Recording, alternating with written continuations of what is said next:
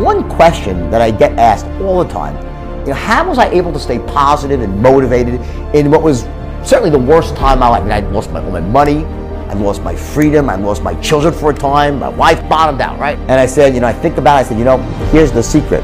When I was in jail, in those moments, you know, in the, the worst moments of all, were at nighttime, when you're in your bunk and people are asleep and you're alone with your thoughts and you could just really get negative. And the answer was, is that in bed, when I was alone with my thoughts, I would close my eyes and I would visualize the faces of my two children. And I closed my eyes, I'd see their faces, I knew I had let them down so badly, caused them so much pain, and I said, there's nothing I won't do.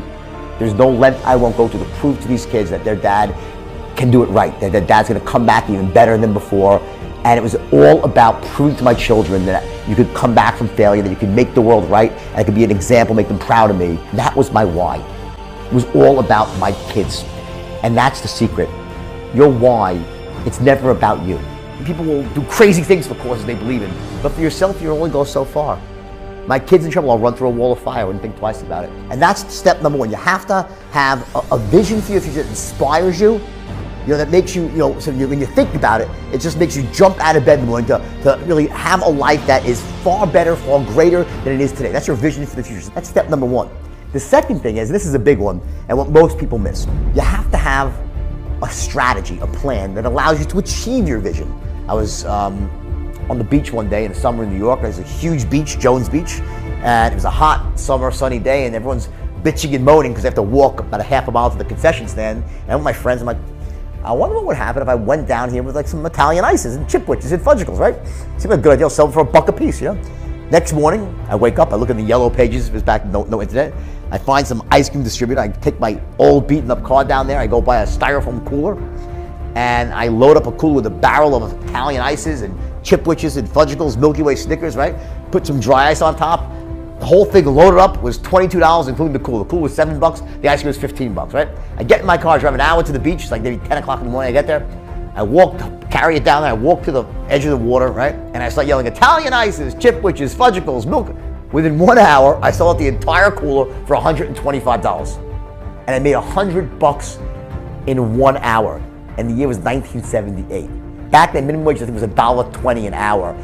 I was made more than my parents that day. I went back with four coolers, right? Who wouldn't, right? I got four coolers, right? So I loaded them up, went down, sold all those out, made four, five hundred dollars my second day, changed my life.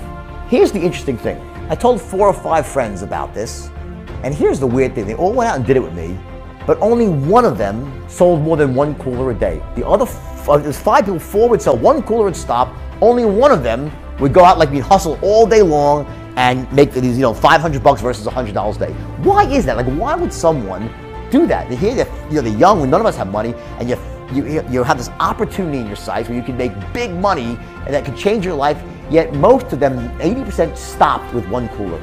They were one cooler people. Only one of them was a cooler person, right? One of my friends. That comes down to that, that this last element of the sort of what I call the inner game of success. Like, you know, what happens up here between your ears before you ever go out into the world and take action. And that is your standards. Some people, watch how this relates. Some people, they have a really bright vision, a bold vision, that's great, grand vision, right? Amazing, wow, inspiring. But they have low standards. They're not willing to do the work. A champagne vision and beer standards, right? And then you have the other sort of people, those with really high standards, but they lack a vision for the future. They don't have a vision that inspires them. So these are like the workers where they, they sort of have this champagne standards and a beer vision. It's about having a match between your standards and your vision. And the question always is, well, what should my standards be? It doesn't matter. They should be congruent with your vision. There's no right or wrong answer. How much money? Doesn't matter. You have to have that vision for the future.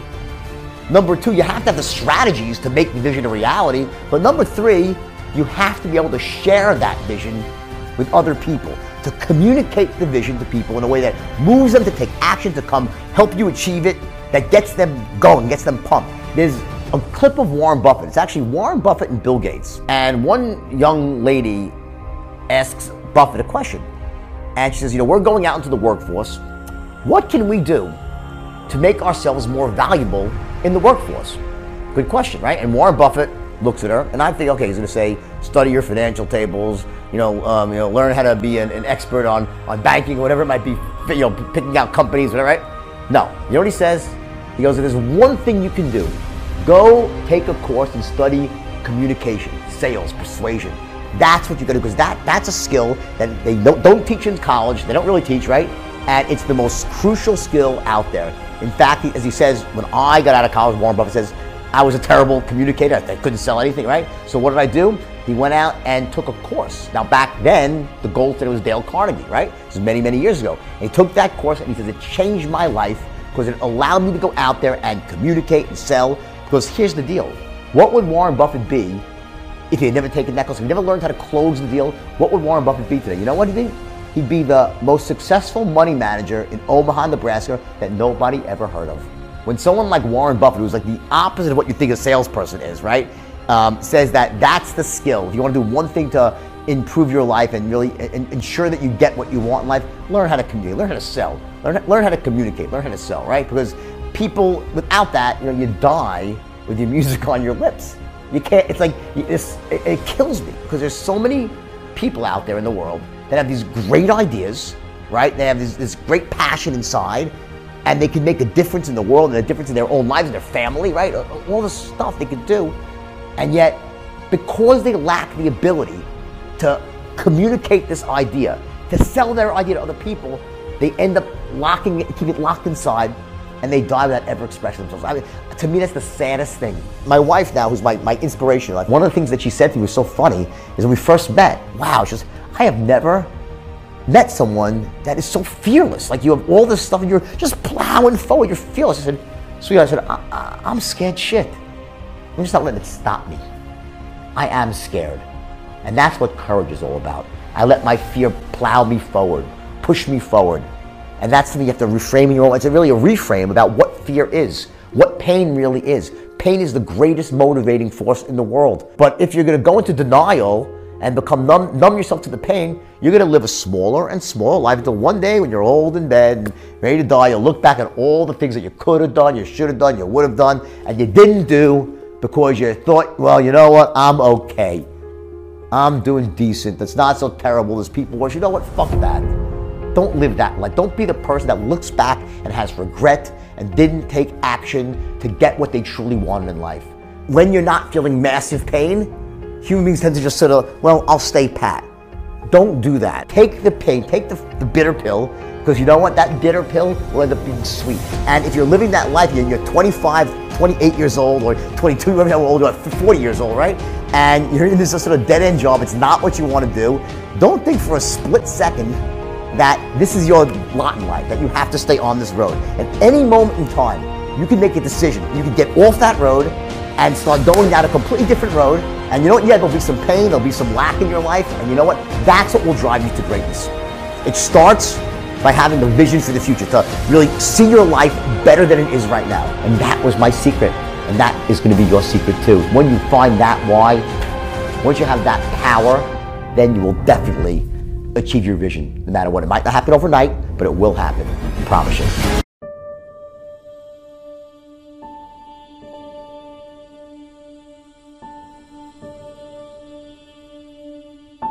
Bob Proctor is one of the guys, anybody you're familiar with the book, The Secret. He's one of the master teachers, and I had an opportunity to, to for him to be my mentor, and it was funny, I'll never forget. We were talking, and um, he said to me, son, how much do you charge? It's about a year ago. I said $10,000. I was excited. I come from poverty, Glenn. I come from a working class.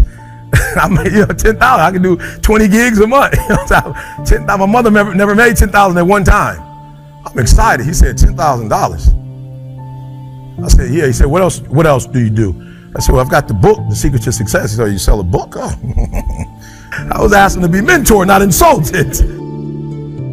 He said, oh, your little book, you still selling books? I said, still, still? I'm sorry, I'm from Detroit, high school dropout. No, nobody on my block is an author. Nobody in my family is an author. When you say steal, help me out. What do you mean by steal? We made over a million dollars the first year. What do you mean steal? He says, Eric, nobody really makes good money off of books but chicken soup for the soul. He said, You give this away and you turn it into an ascension program. I said, A who? He said, An ascension program, kid. He said, Listen to me, the little TGIM thing you're doing, that's for people who don't really want a lot. There's a group out there, they want to learn how you did it from top to bottom, son. You need a program, you need a university online. He said, $10,000? You're one of the best in the world. 10000 He said, Do me a favor, let's start at least at 20. I saw him six months later. He said, Eric, how's the 20 thing coming? I said, It's going great, sir. He said, What do you mean it's going great? I told him 20 and everybody's doing it. He said, Then that's a problem. Lions are wired differently. I said, What do you mean it's a problem? You told me to say 20. I said 20, now they're giving me 20. Like, is this a trick? He said, No, if they're saying yes, it's a problem. Say a number that they're going to say no to, and then you can negotiate. So tell them 100 and see where it falls. Said, I bet you won't be anywhere close to 20. Shit, what am I telling you? He said, Your problem is you think like a kid who grew up in Detroit. You think like a kid who came from poverty. You think like a kid whose mama had him at 17 years old. That's how you think. You're not wired to be who you've been called to be. What you need to think is not how you see the world, but what you need to see is how the world sees you. And the world doesn't see you as a 10,000 kid. The world sees you as much bigger. And when you can see yourself as the world sees you and not how you see yourself, that's when you're going to go to another level. Let me tell you something. You got it. When you walk out of here, the way you see yourself is the problem. It's always a result of a commitment to excellence, intelligent planning, and focused effort.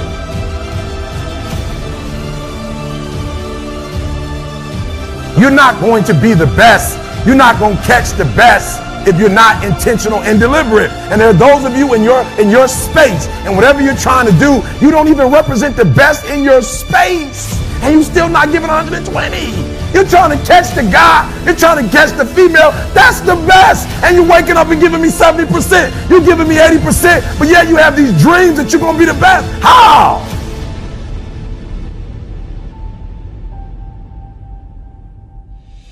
You're still watching TV. Somebody said, Eric, have you not seen in America, everybody? Have you not seen Scandal? You must watch Scandal. It's the best sitcom. Have you not seen Scandal? I said, it's a scandal. I'm not watching it. It's a scandal. I'm not watching it. Come on at 10 o'clock at night. I'm in the bed. I got to wake up, make my scandal become a reality. This is scandal. I can't watch this. So I'll go home and say, Scandal was great. But I did Scandal on my time on my way to Australia. I didn't do Scandal when I'm trying to catch Jim Rohn. I didn't do Scandal where I'm trying to learn from John Maxwell or from my friend Les Brown. I'm not, I'm, I'm, I'm not watching Scandal. So you got to do me a huge favor, and I'm asking you to do me a favor. When you leave today, I want you to look at some things that you're doing, the 30% now, or the 20%, or the 10%, and I'm going to need you to let it go. My father had multiple kids by multiple women. Yep. You know, I got a sister I found out, you know, when I was older that I had that's only a few months younger than me. You know what I'm saying? She might be nine months. Like, I was just like, yo, bruh, I'm not disrespecting my family. Everybody got to go through their whatever. But I was like, yo, I don't want that life no more. Like, mm-hmm. I don't want to lose. So I started looking at power, egos. A lot of dudes fail because of their ego. You know, they they they can't be the two man. They can't serve nobody else you know, uh, and then money. You know what I'm saying? I just saw just people would just get money. Like I grew up in Motown, so these young dudes would come great uh, musicians and end up smoking crack or cocaine and just losing their mind. You look at Marvin Gaye, you know, Al Al Green, you know, the light that he had, Sam Cooke like some of the most talented people, Michael Jackson, even Whitney Houston. And I just started realizing, like, yo, if you don't deal with your demons, they ain't going nowhere. They not gonna stay in the closet. Right. And so I was like, yo, E, you gotta discipline yourself. I started looking at Mother Teresa, um, Gandhi, and I was like, yo, bro, Gandhi would go fast from sex, and he was married. He would fast from talking. You know, I just started watching these great people and was like, yo, these people fast and not about fasting, like that's not the piece, but they were very disciplined people. Mm-hmm. And they would not allow their exterior world to dominate or destroy their internal world. I just like, yo, I want to get to a place where I can control me. My family members have grown. I lost an uncle, cirrhosis of the liver, brilliant man, but just drinking, drinking, drinking. And I was like, yo, I do not want to. My father was a substance abuser for years. I was like, yo, I don't want a life where something else is controlling me. You know, like for real, when I left home and said, I don't want to be controlled no more, like I meant that. Like I don't want nothing to control me but me. And so I got to put myself under extreme discipline to make sure I'm free. So when people see me, you get up at three, you don't drink, you don't smoke. I'm not doing that because I think I'm better than nobody else or I think you're going to go to hell because you had a drink. I just want, I want to control, I want freedom. And for me, disciplining myself means more freedom. And the less I you discipline yourself, people who uh, I, I, told my son the other day, I was like, "Yo, son, I don't not want you to have fun. I've just seen a history of people who just have fun. Christmas, Thanksgiving, Halloween, New Year. Yeah. They're the people who Thursday up, night, oh, Friday night. Oh man, every night. Yeah. They're the people who end up in their 20s having a great deal of fun, but in their 40s and 50s, they working for somebody. Um, um, and I'm not saying nothing wrong with cleaning toilets, but they doing something they don't want to do yeah. for the rest of their life, and they can't retire because yeah. they played so much. Yeah. You know, so for me, I just look at Venus and Serena, Michael Jackson, when he used to like five and six just dancing all night. I just think the more a man discipline himself, the greater. It don't mean it's gonna happen, but the greater the probability that he has this sense of freedom. And I will say this. The one thing I enjoy is that now where I am, this don't mean I'm when you're 20, you 30, you 40. I never knew I would be who I am. But I'm grateful that I disciplined myself the way I did because some of the issues I could have as one of the top motivational speakers in the world, I don't have those issues. And let me tell you something. I'm around more temptation now than I have ever been in my life. And we're not just talking about women, we're talking about opportunities. We talk about power. We talking about, bro. I, I, I got a call, and I won't say names because I know you know how you are, but I got a call this week from two or three people that top in their industries, and it's just like, yo, the people I coach and the people I. So I'm grateful that I'm disciplined because I could see if I wasn't disciplined with the with the exposure that I have around the world, whew, I could I could get myself in a lot of trouble right now if I wasn't. Is it something? Let me ask you this. So is it something now that is just routine, the discipline, or do you still have to have it in your and conscious I'm mind? I'm still a man every yeah. day. Yeah. I gotta wake up in the morning. I am yeah. not past still being a man. Yeah. You know what I'm saying? Like right. I just want to make that clear. Yeah, no, you, no. you feel me? Like I'm not robot mm. where I uh, I get up every day, and now I've gotten to a point where uh, women are not attracted to me with certain personality. I'm not at, I'm not there, bro. I'm not there where I see chicken and don't want to eat fried chicken. Right. I'm not there. I still like the way chicken tastes. Yeah. I'm not. I don't have a vegan heart. Right, you feel right, what I'm saying? Right, I don't have a vegan mindset. Yeah. I just know that my wife got MS and I want to help her out. Yeah. But I don't. I don't see chicken and go, that's disgusting. Right. They're killing a, some chicken was yeah. murdered. We should not kill chicken. I'm not on that. I'm on my wife shouldn't be eating fried food and she don't eat rotisserie chicken, you know. So no, I have to get up every day and it's a battle every single day to do right. So if you see ET cut somebody out on the street level, you know that I'm human and I had a bad day. But I figure if I get up at three o'clock in the morning and get through this routine, the probability of me not going off is greater. But it don't mean I'm not gonna have a bad day. It just means if I follow my routine, Hey guys, it's Ash Hole here from Big Dreams Small Pockets, a business and lifestyle podcast. Are you interested in starting your own podcast but don't know where to start? Check out the Anchor app. That's anchor.fm. With the app, you can record, edit, and upload all of your podcasts for free. The app will even distribute your podcast on all other streaming platforms such as Spotify and Apple Podcasts. No need for special equipment or expensive software. Just record on the app or the website and go. So, what are you waiting for? Start your passion project today. Use our link in our bio or any of our episode descriptions to get started. Have fun!